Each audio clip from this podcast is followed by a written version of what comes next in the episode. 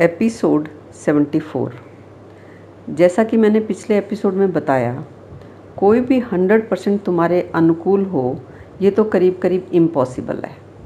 मान लो कभी एक दो महीने के लिए तुम्हारा लाइफ पार्टनर अपने मन को मार कर खींच तान कर, खुद को 90 या 95 परसेंट तुम्हारे अकॉर्डिंग खुद को बना भी ले तो फिर तुम्हारा फोकस फिर बचे हुए 5-10 परसेंट पर ही चला जाएगा। प्रतिकूलता का बचा हुआ कांटा तुम्हें चुभता ही रहेगा। तुम इज़्ज़त नहीं कर पाओगे उसकी और तुम्हारी इज़्ज़त भी माइनस में चली जाएगी।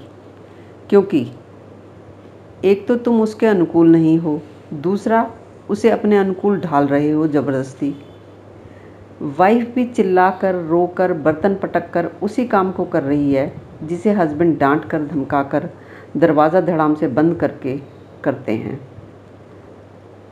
वाइफ सोचती है कि बाहर तो सभी उसके व्यवहार की तारीफ़ करते हैं, इज़्ज़त करते हैं और ये ना समझ इंसान देख ही नहीं पाता कि उसकी समाज में, परिवार में कितनी इज़्ज़त है।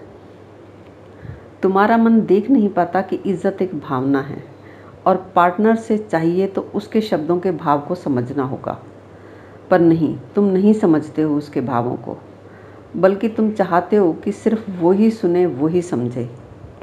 दोनों को लगता है मैं तो पैदाइशी समझदार हूँ। मुझे कुछ भी समझने की ज़रूरत नहीं है। दोनों को ये समझ नहीं आता कि तुम ये कर क्या रहे हो। दोनों ही नहीं देख पाते कि दोनों ही किस तरह दूसरे को अपनी भावनाएँ समझाने में व खुद को सब समझा समझाया समझने में फंसे हुए हैं।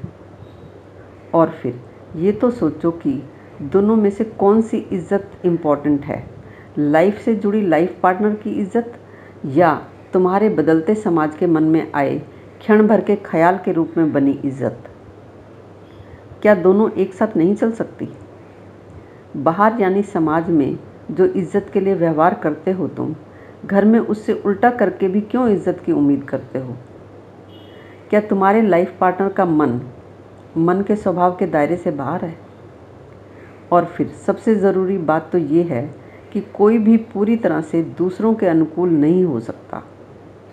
इसलिए किसी की भी पूरी इज़्ज़त तो किसी समाज में कभी हो नहीं सकती। किसी एक व्यक्ति के मन में भी तुम्हारी पूरी इज़्ज़त हो नहीं सकती।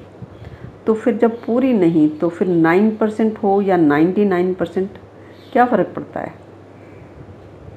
कौन रखे हिसाब कि किस किस के मन में हमारे लिए कब कब कौन सा ख्याल आता है?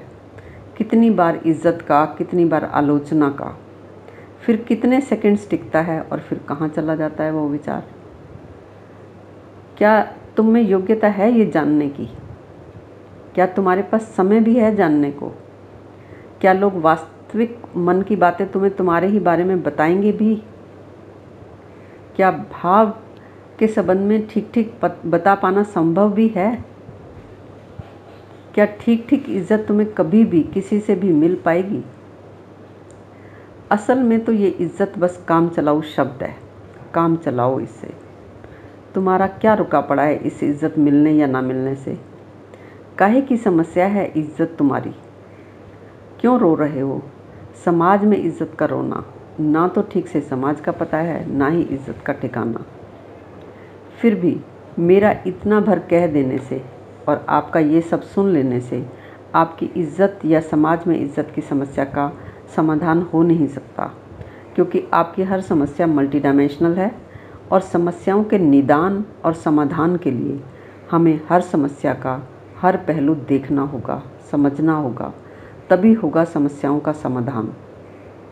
अगर आप वास्तव में खोज रहे हैं अपनी समस्याओं के हल तो आप हमें कांटेक्ट कर सकते हैं। नीचे डिस्क्रिप्शन बॉक्स में हमारी डिटेल दी गई है।